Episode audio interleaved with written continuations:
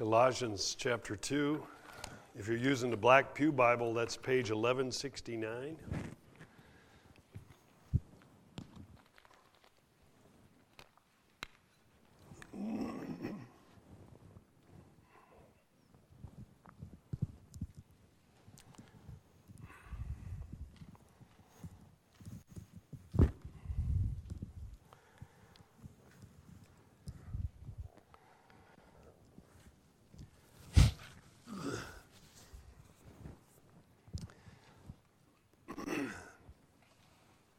Morning I'm going to read from chapter 2, verse 1, all the way down through verse 15. So.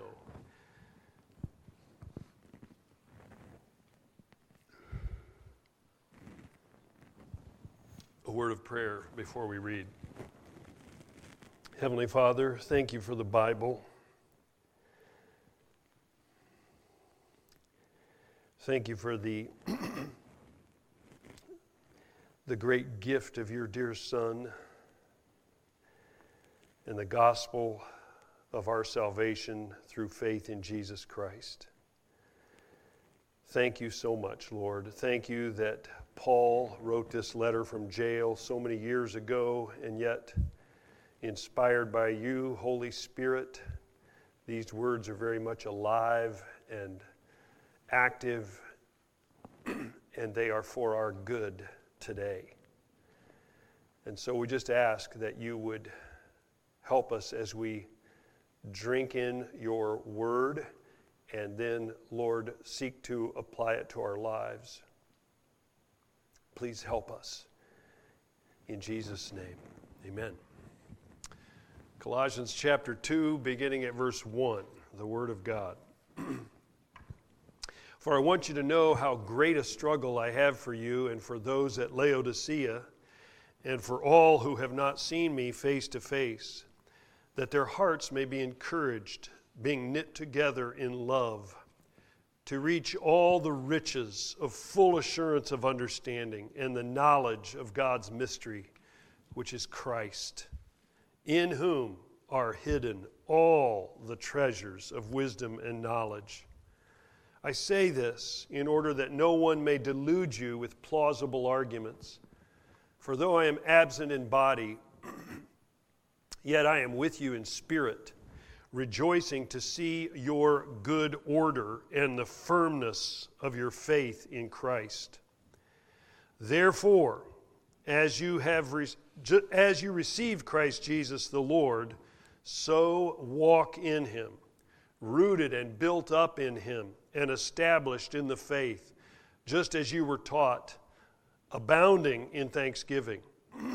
See to it that no one takes you captive by philosophy and empty deceit, according to human tradition, according to the elemental spirits of the world, and not according to Christ.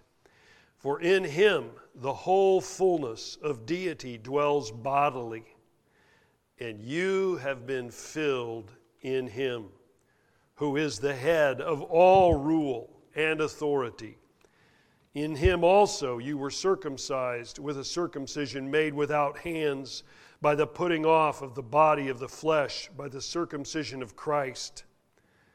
Having been buried with him in baptism, in which you were also raised with him through faith in the powerful working of God, who raised him from the dead. And you, who were dead in your trespasses and the uncircumcision of your flesh, God made alive together with him, having forgiven us all our trespasses by canceling the record of debt that stood against us with its legal demands. This he set aside, nailing it to the cross. He disarmed the rulers and authorities and put them to open shame by triumphing over them in him. The word of the Lord.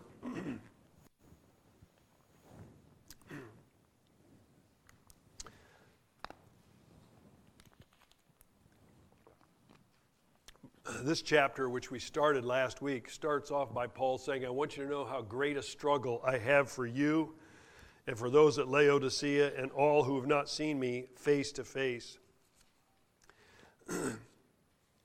over in Second Corinthians chapter 11. I just want to read to you a little bit of the apostles' personal testimony about the suffering that he went through for the sake of the gospel. He's writing this letter from jail, and sometimes I think we, we forget that. But there was great suffering uh, by the Apostle Paul for the believers. And uh, this is over in chapter, uh, uh excuse me, Second Corinthians chapter 11, starting at verse 24. I just want to read some of his testimony. Paul's talking about himself. Five times I received at the hands of the Jews the 40 lashes minus one. Three times I was beaten with, when he says 40 lashes minus one, that was in the Torah. You couldn't beat somebody more, more than 39 times. Um, that was the limit set on, in the Torah. But he received that five times.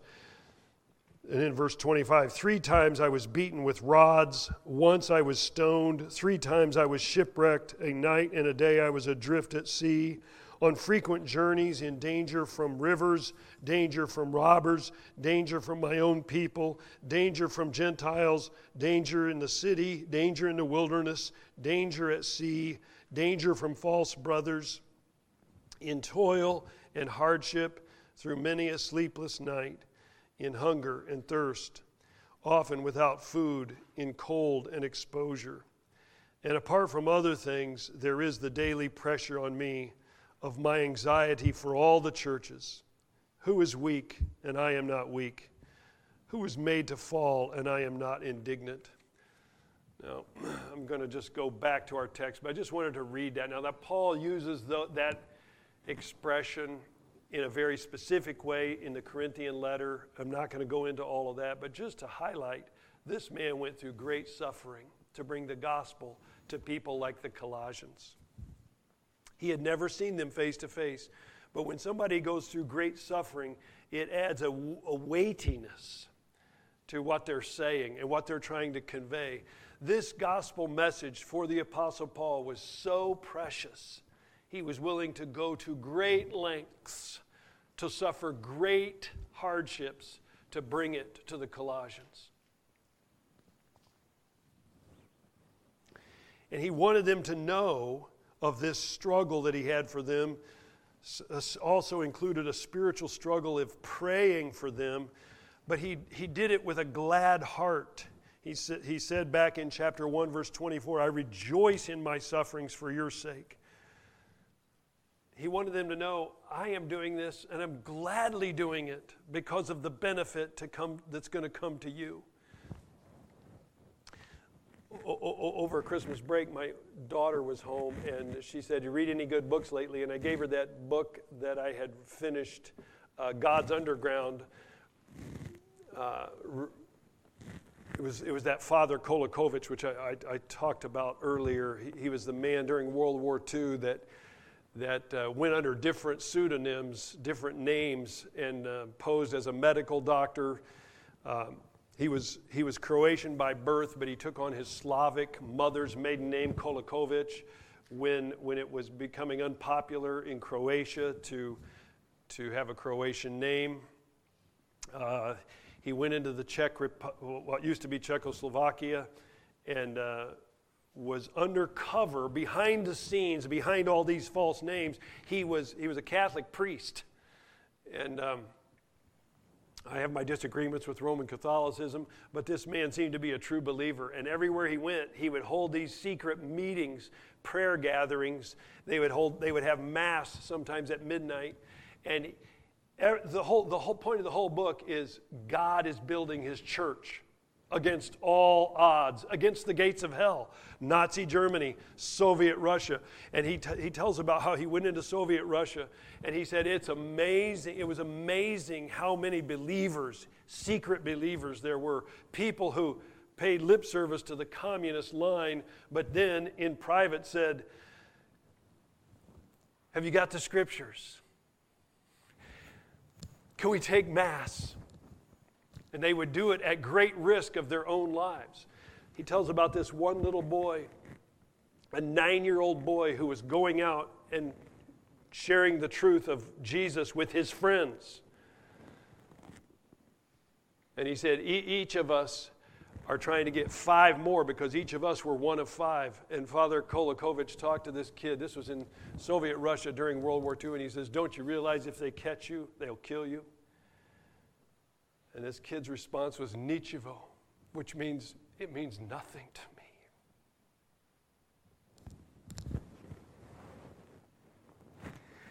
And I just think that captures what Paul's saying here. I am glad.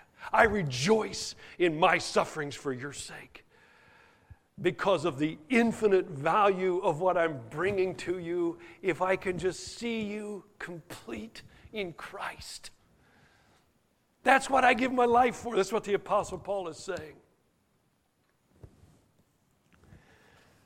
so he's arguing down, he's reasoning all the way down as we come down to chapter 2, verse 6, is where we are today. And all the way up until now, there's been no commands given, no imperatives given. And now we have our first command, first directive, first, this is what I want you to do from the Apostle Paul in verses 6 and 7. Therefore, as you received Christ Jesus the Lord, so walk in him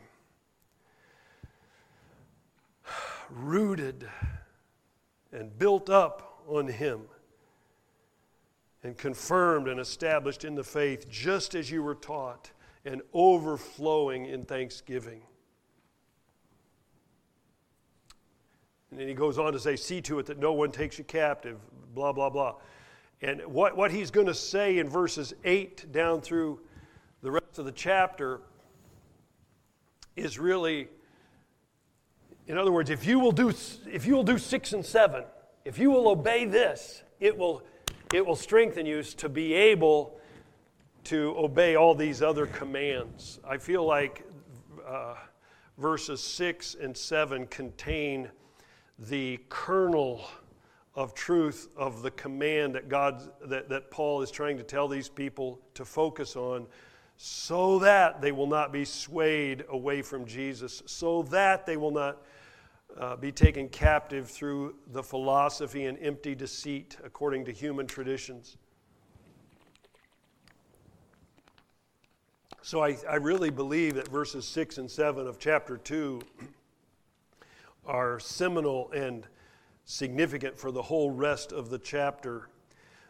Notice he says in verse 6, therefore, that introduces a conclusion. So, based on everything I've said, I'm gladly suffering this for you Therefore, this is what I want you to do. Just as you receive Christ Jesus the Lord, so walk in him. So walk in him. And the word walk is it's a word used by the apostle paul that simply means live live in obedience to him. You've, you've welcomed him into your life. You've trusted him as your lord and savior even though you've never seen him physically. You've believed the eyewitness accounts. And he said to the Corinthians, most of the people that saw him alive are still alive even to this day. You can read about that in 1 Corinthians 15 with the, the idea of saying, if you, if, you, if you doubt this, this is, these are fantastic things that we're saying that this Jesus of Nazareth did, especially that he rose from the dead. But if you doubt this, you could get, get a, a boat ticket from Corinth and go back to to Tyre and Sidon and back down into Capernaum and back down into Jerusalem and interview these people yourself. Most of them are alive even to this day. He's writing in 1 Corinthians 15 as if to say, Check me out. I just want to say, I've said this so many times, but the Bible is written in such a way that it could never have gotten any traction in the ancient world, let alone in the modern world, if it were not true. There's so many statements that are either falsifiable or verifiably historically. And um, just that it, it's not once upon a time and they all lived happily ever after. It's not written like that. And so the Apostle Paul is saying, just as you welcomed this Jesus, even though you never saw him, you believed the eyewitness, just as you welcomed him into your life, now walk with him, walk in him, live in him. Being a Christian is more than just assenting to truths or propositional truth about a person of Jesus Christ. Satan assents to truths about Jesus and he hates his guts. Satan does not submit to him. Being a Christian is assenting to the truth of who he is and then trusting him for my salvation, but trusting him in such a way that I trust him for my life today and tomorrow and the next day. So I walk in him. Paul's saying, I don't want you just to just to be all about the head. I want you to walk. Follow him. Follow him with your life.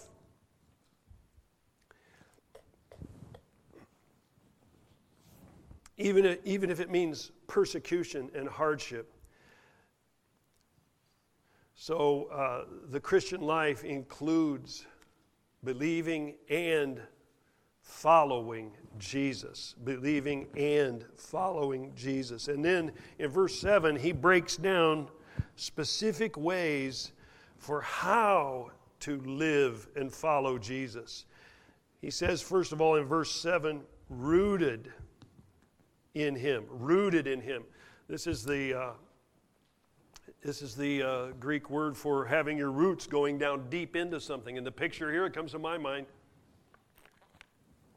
it's an agricultural term, like the tree roots going down into the water. I think of Psalms chapter 1. Blessed is the man who does not walk in the counsel of the ungodly, nor stand in the way of sinners, nor sit in the seat of the scornful, but his delight is in the law of the Lord, and in his law he meditates, he dwells in, he thinks on day and night. He shall be like a tree firmly planted by the streams of water, whose leaf does not wither who bears his fruit in his season, and whatsoever he does shall prosper. The ungodly are not like that. They're like the chaff that the wind drives away. So the picture of being rooted comes even out of the Old Testament, but what Paul's saying is let your roots go down deep into Jesus. Drink deeply of Jesus and his word and his promises and his warnings and his will. Let your mind the roots of your mind go down deep into this Jesus that you have welcomed into your life. I can't think of this without thinking of just our daily quiet times.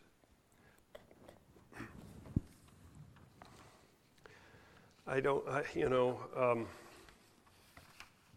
I don't know what your daily rhythms are, but um, a clear way to root ourselves in Jesus is to plant our mindset deep into His words, dwelling on His words, feeling the weight of His word, savoring the promises, heeding the warnings in His word. Somehow we've got to get Bible intake. There's nothing in the Bible that says you got to wake up at 5:30 set your alarm and go out and read a psalm a day and then an Old Testament passage, a New Testament, or work through the daily bread. There's nothing in the Bible that regulates how we do our Bible intake, but somehow we've got to get it. My kids, the, the, the, the younger generation, they do a lot of listening, audio books, and listening. If, if that's the way you can get the Bible into you, somehow, somehow, I think being rooted, that the, it's a, this is a participle. These are all these are all modifying the, the walk in him of verse 6, but they all carry with them this imperative sense rooted in him. Let your roots go down deep in him. Somehow his word has got to get into us and shape us and strengthen us and nourish us. So much appreciate the song songs that we sing every Sunday, but I really appreciate the one I'm going to wait on you until my heart is satisfied in you. Only your love can delight my soul. Is that the way you start every day? Is that the way you start your days? How do you start your days? What's your think about this? Lord, I want your word tells me to walk being rooted in you, rooted in Jesus. Get His Word into you. You say, I'm not a reader. Well, listen to it. I mean, there's so many free Bible apps. I got one on my phone right now, and I can just push Colossians chapter 2 and hit play, and the guy will read it to me. Some even have music in the background. You know, so there's so many things. And, it, and if you say, well, I, am not in the modern world, I don't have a cell phone, well, we'll get you, we can get you Bible on CD. You know, there's a thousand ways we've got to get the Bible into us. We've got to get God's Word into us so that our roots can go deep into Jesus, into His warnings as well as His promises, so that it, we will be nourished in our faith through His Word. And then the next participle that he says in verse 7 is built on.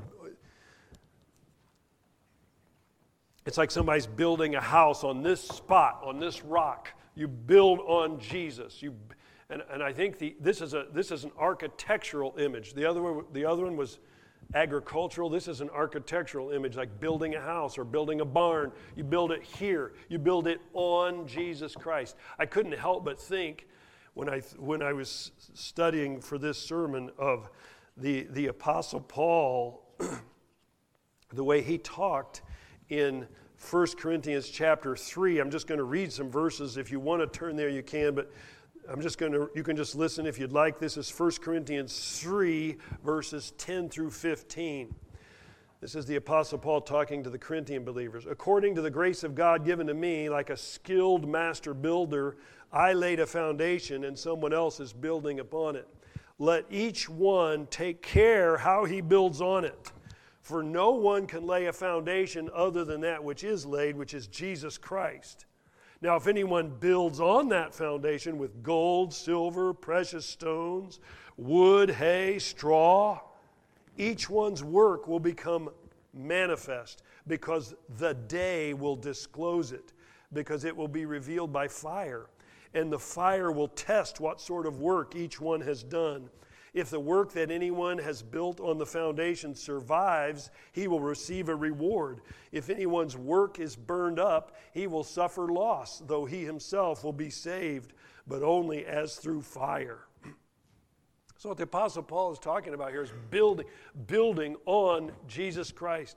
If you've received him, if, if you've claimed him as your Lord and Savior, you're banking your hopes on him, your life is to be built on Him. And what, what that means is the way we live our life. Do the things that please Him, don't do the things that displease Him, right? And you, and you say, Well, Pastor Drew, I don't know what pleases Him. Well, read the Bible. There's tons of stuff we don't know.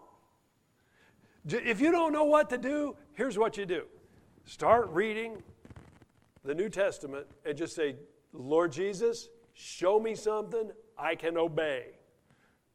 And just start reading until you find it, and then do it.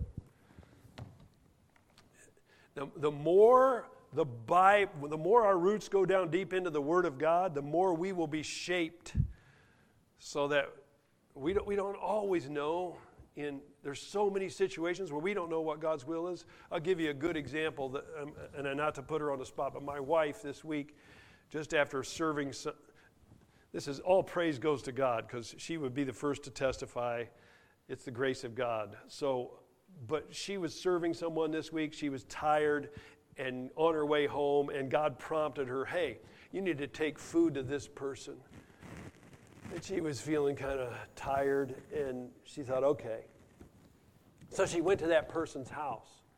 She really wanted to go home and rest, but she went to that person's house. Well, when she got there, there were some other hardships that she encountered. The driveway was blocked. She was going to have, she's going to deliver this food. She'd have to walk all the way quite a distance through the deep snow and blah, blah, blah.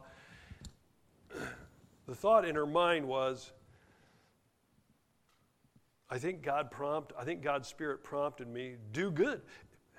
If you're looking for a verse, uh, as we have opportunity, let's do good, especially to those of the household of faith, right? Okay, this is God's will. So, on the way walking through the snow, she's battling a bad attitude, and I can identify with that. In fact, so many times it's, it's my bad attitudes that keep me from stopping and dropping and walking through the snow. But she's battling and she's saying, Lord, I don't want to be, I don't want to have this attitude. Please help me, please help me, please help me. And you know what? He helped her. She delivered it, and it was a blessing. That's building on Jesus. That's living li- That's an example of building on Him. And, and, you know what? That's gold or silver or precious stones. One of these days, the fire of Judgment Day is going to burn everything up except every work done in faith. Even if it's a cup of cold water given in a disciple's name, Jesus said it will not lose its reward. Every little thing done in faith for the glory of Christ will be rewarded. And so, what I'm saying is that's an example of, okay, rooted in Him, get, get let the Bible shape me somehow. I got to get it into me on a regular basis. I got to get me into it and it into me so that it shapes me. I don't, I don't want to be shaped by social media. I don't want to be shaped by the evening news. I want to be shaped by God's Word. And then I want to build my life on Christ in ways that honor Christ, that, he's, that, that smell like a sweet smelling aroma to Him. And then, he, and then he goes on in verse 7 and established in the faith or confirmed in the faith, just like you were taught. And, and I think what the Apostle Paul's saying here is the more you live like this, the more your faith will be strengthened and you will be certain of your faith and you will be less shakable. So, this is the, these are the ways to strengthen I think some versions actually say strengthened in the faith there. It's, the idea is mentally strengthened, uh, spiritually strengthened, so that we are not tossed to and fro, and so we're not sucked into these plausible, deceptive arguments.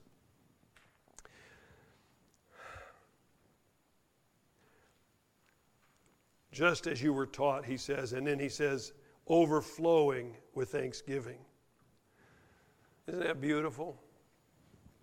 Would you say that that last phrase,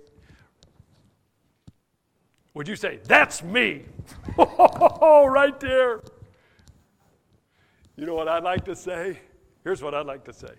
How about, by the grace of God, could we, could we together knock on heaven's door this year and say, Lord, by the end of this year, would you help us all to be able to say, That's me. That's me. That's us. Through tears, through cancer, through death, through broken relationships, overflowing with thanksgiving. That, that, doesn't, that makes no sense if there's no resurrection. But, brothers and sisters, the cure has begun. And if we can just taste, if we could just taste a little of the wind from heaven, we would be overflowing with thankfulness.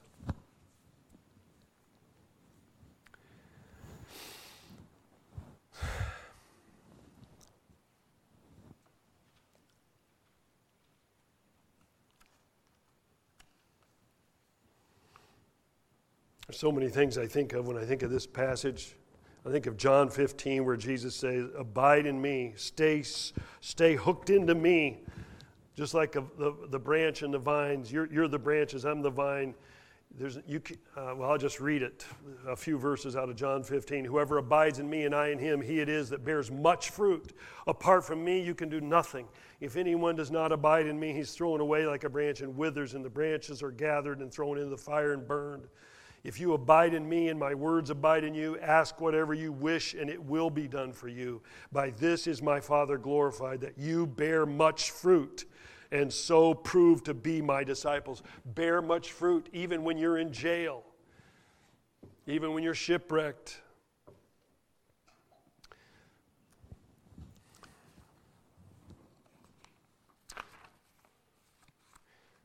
What's the point for us today?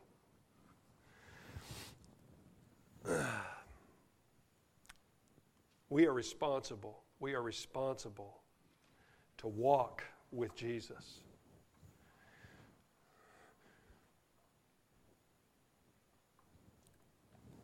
Just as we have received Christ and welcomed him into our lives and sold ourselves out for him,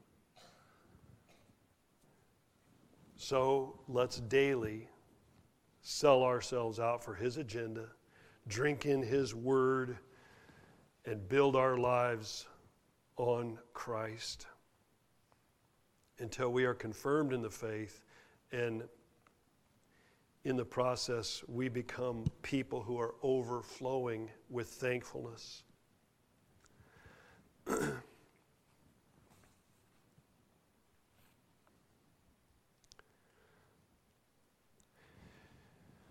We need to give ourselves to Jesus every day in our quiet times and in, in the everyday life that we live. May God help us. Let's pray together.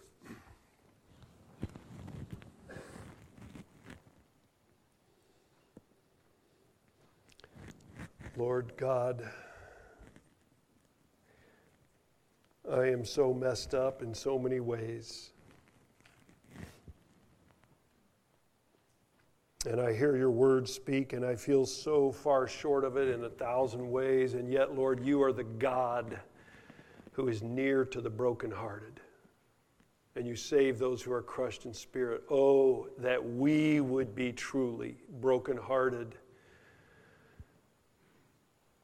over our sins and over the treasure that you are and over the weight of glory that has been promised for all those who trust and obey.